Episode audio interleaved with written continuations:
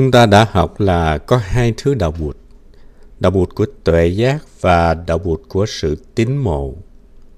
Có sự liên hệ giữa hai thứ đạo bụt đó hay là không? Điều chắc chắn là đạo bụt của tín mộ được đông người theo hơn. Chúng ta luôn cần một đối tượng để thương yêu, kính ngưỡng và tôn thờ mà. Mỗi khi ta hướng tâm về đối tượng đó thì ta bớt khổ rất nhiều – khi ta để tâm nương theo bốn phép tùy niệm, niệm bụt, niệm pháp, niệm tăng và niệm giới, thì ta bớt khổ, ta thấy khỏe, ta có tự do. Bốn phép tùy niệm có thể được tu theo hai cách. Ta biết trong tự thân mình có hạt giống của tuệ giác, của bụt, pháp, tăng và giới. Trong bản thân mình có những điều kiện của hạnh phúc gọi là tánh bụt. Khi tiếp xúc với những điều kiện đó thì hạt giống tốt bừng dậy và ta thấy khỏe, nhẹ, tự do, hạnh phúc. Đó là tuệ giác. Ta nghĩ bụt, pháp, tăng là những gì rất thiêng liêng ở ngoài ta. Ta cần một đối tượng của sự ái mộ, sự tin yêu và khi nghĩ tới đối tượng đó ta thấy khỏe. Đó là đạo bụt của sự tín mộ. Sau khi Đức Thế Tôn qua đời, người ta rất thương tiếc. Người ta đặt vấn đề, sau khi Đức Thế Tôn qua đời rồi thì Ngài còn hay là không còn? Hay Ngài vừa còn vừa không còn? Ngay khi Đức Thế Tôn còn tại thế, người ta đã đặt vấn đề đó rồi. Ngay khi năm uẩn của Đức Thế Tôn còn, nhìn thấy được, mà người ta đã có nhu yếu muốn tôn thờ, muốn kính ngưỡng rồi khi Ngài đi du hành sang nước khác thì người ta nhớ trong. Một lần khi Đức Thế Tôn không có mặt tại thành xá vệ, người ta nhớ Ngài cho nên Ngài A Nan đã lấy một nhánh cây ở Bồ Đề Đậu Tràng đem về trồng ở tu viện cấp cô độc để cho người ta tới nhìn cho đỡ nhớ. Khi ta thờ một cái răng hay một móng tay của Bụt thì đó cũng là một sự thương yêu, tín mộ ta cần một đối tượng để thương yêu, tín mộ. Có một ngành học gọi là phật thân quan ngành học phật thân quan chuyên nghiên cứu về thân của bụt. Bụt trước hết là một con người như chúng ta đã sinh ra và chết đi ở một thời điểm nào đó của lịch sử. Nếu chỉ theo định nghĩa đó thôi, thì sau khi qua đời bụt không còn nữa ta chỉ còn ký ức về Bụt và ta chỉ thương yêu, ái mộ một ký ức mà không phải là một cái gì sinh động đang có thật. Vì vậy người ta muốn có một đức Bụt thường tại. Cũng như trong Thiên Chúa Giáo có một Chúa ngàn đời. Sau khi Chúa bị đóng đinh và qua đời, người ta rất cần hình ảnh Chúa để tôn thờ nên mới có lễ phục sinh. Trong đạo Bụt người ta cũng cần có một ngàn đề để sùng kính. Có căn bản nào để ta có thể thiết lập một đức Bụt ngàn đời hay không? Các nhà Phật học cho là có, vì giáo lý của Đức Thế Tôn nói tất cả chúng sinh đều có Phật tánh. Không những Đức Thích Ca mà cả anh chị cũng có Phật tánh nữa. Phật tánh đó là bất diệt. Phật tánh đó là Bụt. Bụt không chỉ là hình hài mà Bụt gọi là Phật tánh. Trong thời Đức Thế Tôn còn tại thế, Ngài có nói tới chuyện đó.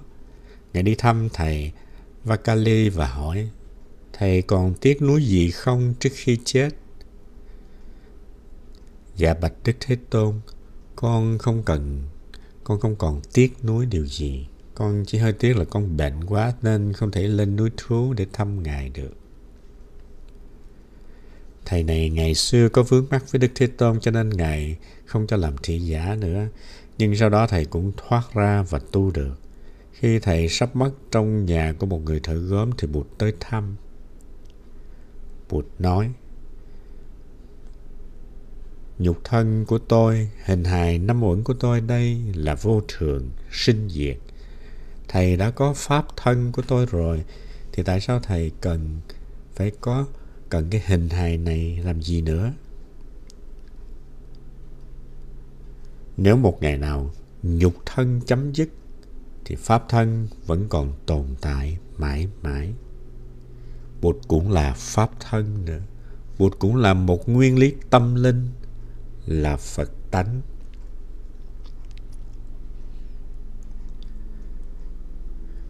Nhìn lại hình hài của mình, ta thấy hình hài này một ngày kia thế nào cũng sẽ tan rã.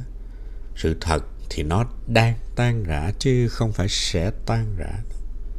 Nhưng nếu có tu tập, ta sẽ chế tác được năng lượng của niệm, định và tuệ. Năng lượng này sẽ luôn lưu trong thế giới và còn mãi. Những tư tưởng lành, tư tưởng tha thứ, thương yêu vẫn còn. Những lời nói, những câu chuyện, những bài pháp thoại vẫn còn. Ta thấy rõ là ta có pháp thân như Bụt. Một lời nói dễ thương có tha thứ bao dung không bao giờ mất được. Nó vẫn còn trong người kia và còn trên thế giới. Đó là pháp thân của ta. Khi hình hài này không còn nữa thì pháp thân vẫn tiếp tục. Vì vậy, pháp thân là bất diệt chúng ta có cơ sở thiết thiết lập một vị bụt ngàn đời sau khi bụt nhập diệt khoảng 140 năm giáo đoàn đã chia làm hai bộ phái, Thượng Tọa Bộ và Đại Chúng Bộ. Chư Phật Thế Tôn giai thị xuất thế. Có nghĩa là các vị Bụt thuộc về thế giới xuất thế gian. Đại chúng bộ chủ trương rằng Bụt rất khác người. Tất cả những gì thuộc về Bụt đều có tính cách thiên liêng hay là xuất thế gian. Còn những gì thuộc về thế gian thì không có tính cách thiên liêng uẩn xứ và giới của Bụt đều xuất thế gian. Sắc thọ tưởng hành thức của Bụt là thanh tịnh xuất thế gian, còn năm uẩn của chúng ta là thế gian. 12 xứ tức là sáu căn và sáu trần của Bụt là suốt thế gian, còn sáu căn và sáu trần của chúng ta, những người trần mắt thịt là thế gian. 18 giới gồm 6 căn, 6 trần và 6 thức của Bụt là suốt thế gian, còn 6 căn, 6 trần và 6 thức của chúng ta là thế gian.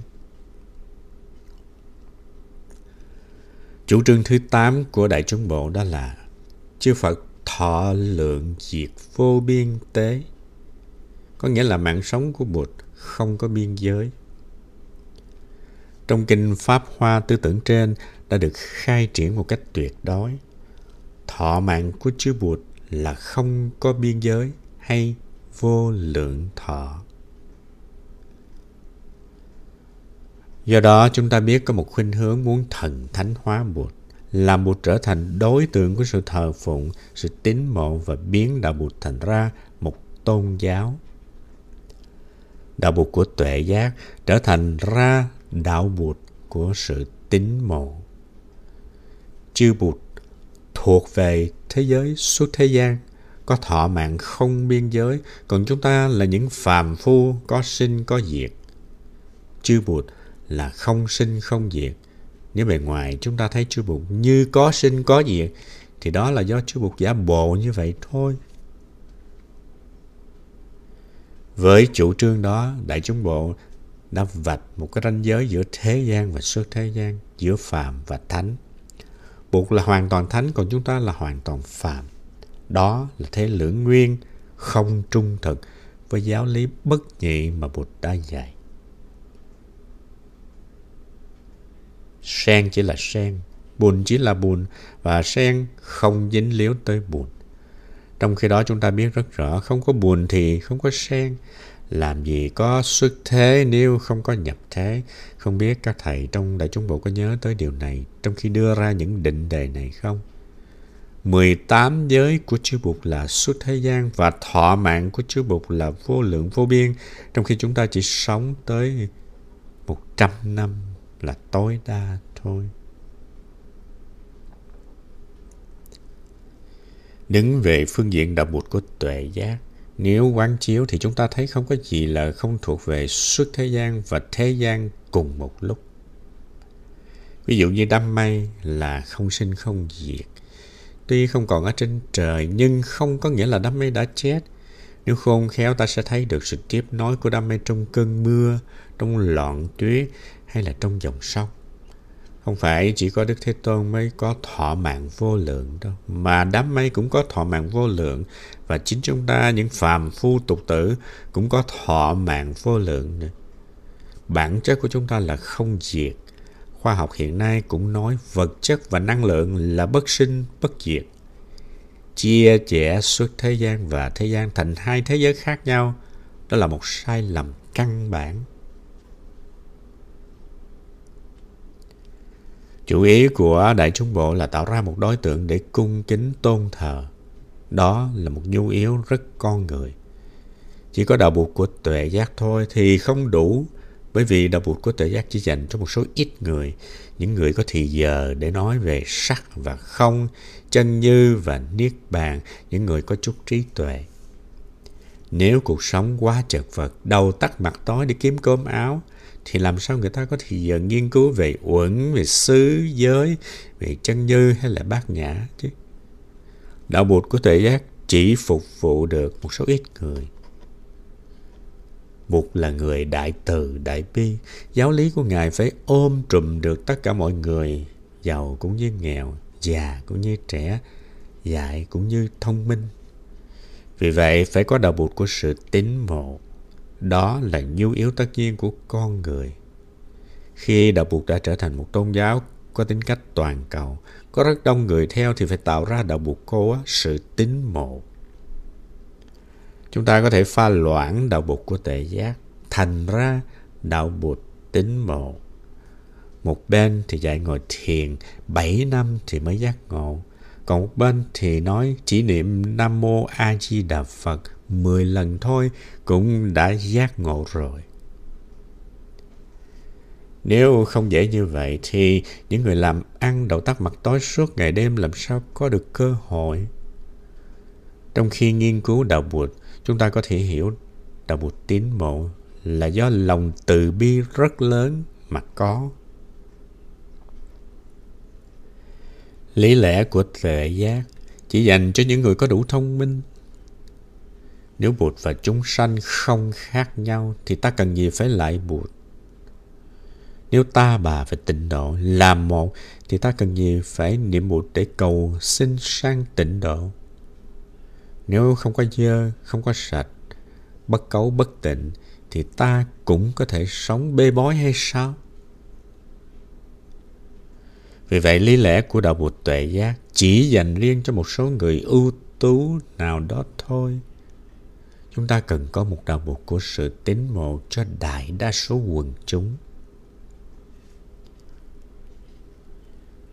Khi lại Bụt chúng ta có thể nghĩ rằng Đức Thích Ca vẫn còn tuy hình hài của Ngài, ngày xưa đã buông bỏ rồi. Đó là Bụt ngàn đời. Ngài còn đó cho chúng ta lạy xuống người ta học hỏi tuệ giác từ bụt người ta khâm phục bụt đã đành rồi. Nhưng người ta còn thương thầy của mình, cho nên có khuynh hướng muốn thần hóa thầy của mình. Tuy có sự nguy hiểm, nhưng đó là một chuyện rất là tự nhiên của con người. Sau này chúng ta có một đạo bụt hoàn toàn trông cậy vào tha lực. Người ta chấp nhận sự thật là mình còn yếu kém, không có khả năng tự cứu, chỉ hoàn toàn trông cậy vào tha lực. Khi lạy xuống, năm vóc nằm sát đất, ta nghĩ, con hoàn toàn không làm được gì hết. Con không có khả năng tự cứu mình. Con đặt hết thân mạng của con cho Bụt để Bụt lo hết cho con. Trong trạng thái đó, người ta đang lễ lại. Người đang lễ lại có sự bình an, có chỗ nương tựa, là giúp cho người đó đỡ hơn rồi. Dù cho đó là một hình thức rất pha loãng của đạo bụt. Chúng ta đừng đứng vào vị trí của đạo bụt tệ giác mà phê phán hay là lên án những hình thái thực tập khác. Chúng ta chưa có đủ cái thấy chưa, nên chưa có từ bi. Chưa có đủ cái hiểu, cho nên chưa có cái thương. Cho rằng đạo bụt của anh là sai, đạo bụt của tôi là đúng là chưa hiểu mà chưa hiểu thì không thương được Nhưng đứng về phương diện đạo Bụt của tuệ giác, chúng ta vẫn có thể nói, sau khi đã nhập diệt, Đức Thích Ca vẫn còn với chúng ta. Chúng ta thấy pháp thân của Ngài vẫn tiếp tục. Tuy hình hài của Bụt đã tiêu hoại rồi, nhưng giáo lý và sự hành trì đạo Bụt vẫn tiếp tục, giúp cho nhiều chế độ độc tài, tàn bạo trở nên nhân bản, đã cứu độ chỉ biết bao thế hệ con người từ thế kỷ này sang thế kỷ khác. Tuy không còn hình hài, nhưng Bụt vẫn còn. Cũng như trên trời không còn đám mây, nhưng ta vẫn có dòng sông, có trà để uống, có nước để nấu cơm. Nhưng trong Bụt ngàn đời đó, ta phải thấy tất cả đều chuyển biến. Ta phải thấy Bụt trong hình dáng bất ngờ. Tôi có câu thư pháp Smile to the cloud in your tea Hãy cười với đám mây trong chén trà của anh. Nhìn vào chén trà mà thấy đám mây là ta bắt đầu có cái nhìn vô tướng. Tuy không có hình tướng của đám mây, nhưng đám mây đang ở trong trà. Không có hình ảnh của Siddhartha, nhưng Bụt vẫn đang có trong đời sống hàng ngày của mình. Tôi có viết cái câu thư pháp này. You may be in the company of a Buddha you may be in the company of several Bodhisattva, but you don't know. Bạn có thể đang cùng đồng hành với một vị Bụt hay với rất nhiều vị Bồ Tát mà bạn không hề biết. Bụt của thế hệ chúng ta có thể đang mặc quần jean hay là t-shirt mà ta không hề biết. Có những vị Bồ Tát ăn mặc lôi thôi, còn rất trẻ nhưng có tâm rất lớn và trong sáng. Khi viết câu thư pháp đó tôi rất vui. Anh có thể sống với một vị Bụt mà không biết. Anh có thể sống với những vị Bồ Tát mà không hay. Anh có mắt mà như không. Bụt Thích Ca vẫn còn đó cho chúng ta trong đời sống hàng ngày. Học được pháp môn vô tướng, ta thấy Bụt Thích Ca đang có mặt thật sự với những hình thái khác, có thể là những hình thái rất bất ngờ. Cũng như trong ly trà có đám mây ngũ sắc ngày xưa. Ta đừng bị kẹt vào tướng. Làng máy chúng ta ý thức được điều đó, cho nên ta rất cẩn thận. Ta phải có khả năng nhận diện được một vị Bụt hoặc một vị Bồ Tát Chúng ta tập nhận diện hành tinh xanh là một vị Bồ Tát, một vị Đại Bồ Tát, mẹ của các vị Bụt và các vị Bồ Tát, mẹ của muôn loài. Ta tiếp xúc với vị Bồ Tát này suốt ngày đêm mà không biết và ta đi tìm một vị Bồ Tát ở một hành tinh khác mà ta không chắc là có thật hay không. Trong khi đó đất mẹ là một vị Bồ Tát có thật mà ta có thể tiếp xúc được. Không chỉ bằng tâm mà còn có thể tiếp xúc bằng hai bàn tay hay là hai bàn chân nữa. Trong khi trồng rau, ta nắm lên hai nắm đất, đó là vị Bồ Tát của mình. Với chánh niệm, định lực và tuệ giác, ta có thể thấy được điều này. Chúng ta có Bụt Thích Ca. Ta biết Bụt Thích Ca không phải là vị Bụt duy nhất. Chính Đức Thế Tôn có nói tới bảy vị Bụt trong đời của Ngài hay 24 vị Bụt hay 1.000 vị Bụt. Chúng ta có thể thấy mặt trời của chúng ta là một vị Bụt, gọi là Bụt A-di-đà, Bụt vô lượng thọ, Bụt vô lượng quan. Đó là một vị Bụt có mặt cho ta mỗi ngày mà ta thờ ơ, ta lơ là. Nếu không có mặt trời, tức là Bụt Tỳ Lô Giá Na, thì làm gì có hơi ấm, có sự sống trên thế giới. Chúng ta đi tìm gì trong khi người thương của ta có mặt 24 giờ đồng hồ cho ta mà ta không hề có ý thức. Ta đi tìm một hình ảnh nào đó để mà cung kính, để thờ phụng trong khi các vị Bụt và Bồ Tát lớn đang có mặt thật trong đời sống hàng ngày của ta mà ta coi như không có vậy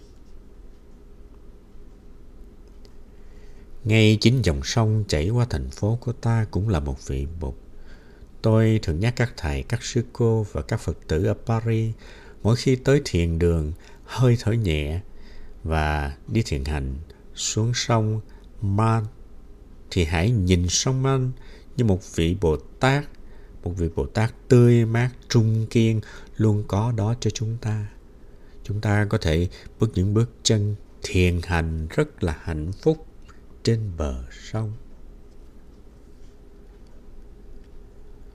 Chúng ta có một bất động, một ánh sáng vô lượng hay một thọ mạng vô lượng, một dược sư có thể trị liệu cho ta trong đời sống hàng ngày. Chúng ta có Bồ Tát Quan Thế Âm, Bồ Tát Phổ Hiền, Bồ Tát Địa Tạng và Bồ Tát Văn Thụ. Bồ Tát Văn Thụ là Bồ Tát của trí tuệ. Khi có hiểu thì ta có thể tha thứ, thương yêu và chấp nhận được. Bồ Tát Văn Thụ có thể ở ngay bên cạnh chúng ta.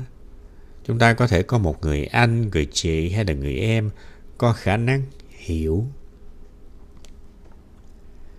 Đó là một vị Bồ Tát. Chúng ta phải học từ người anh, người chị, người em đó để ta cũng có thể hiểu và tha thứ được. Ta không có hạnh phúc là vì ta không hiểu ta trách móc người kia không hiểu mình làm khổ mình nhưng thực ra thì chúng ta cũng không hiểu mình và không thấy chung quanh ta có những vị bụt và bồ tát vì nhu yếu muốn độ được nhiều người cho nên ngoài đạo bụt của tuệ giác chúng ta còn cần tới đạo bụt của tín mộ nhưng ta phải luôn luôn nhớ là đừng để đạo bụt của tín mộ ở một mình. Vì đạo bụt tín mộ là một đạo bụt pha loãng, cho nên chúng ta phải có đạo bụt nguyên chất. Chúng ta tu và có cơ hội tiếp xúc được với đạo buộc tuệ giác là một sự may mắn, một ân huệ lớn. Chúng ta có bổn phận phải giữ cho đạo buộc nguyên chất đừng mất đi và với đạo buộc nguyên chất ta mới có thể pha loãng được. Chúng ta phải giữ được chất liệu tâm linh và tuệ giác điều này rất quan trọng khi pha loãng chúng ta cũng phải rất cẩn thận vì nếu thấy thành công quá thì ta có thể nghĩ rằng mình không cần cái nguyên chất nữa trong y khoa có loại thuốc được gọi là thuốc trắng an trong thuốc đó không có cái chất gì cả chỉ là giả dược nhưng khi người ta uống thuốc đó vào thì thấy khỏe ngay tại vì người ta có niềm tin ở Việt Nam có những người làm ăn như thế này. Họ lấy một chén nước lạnh để lên bàn thờ. Họ đọc một câu chú, đốt một đạo bùa, rồi lấy tro quậy vào nước cho người bệnh uống và người này lành bệnh. Đó là thuốc trấn an. Thấy làm ăn được, ta nghĩ mình không cần đạo bục nguyên chất nữa và hoàn toàn đi về phía mê tín, đánh mất tuệ giác. Như vậy thì rất tội cho Bụt.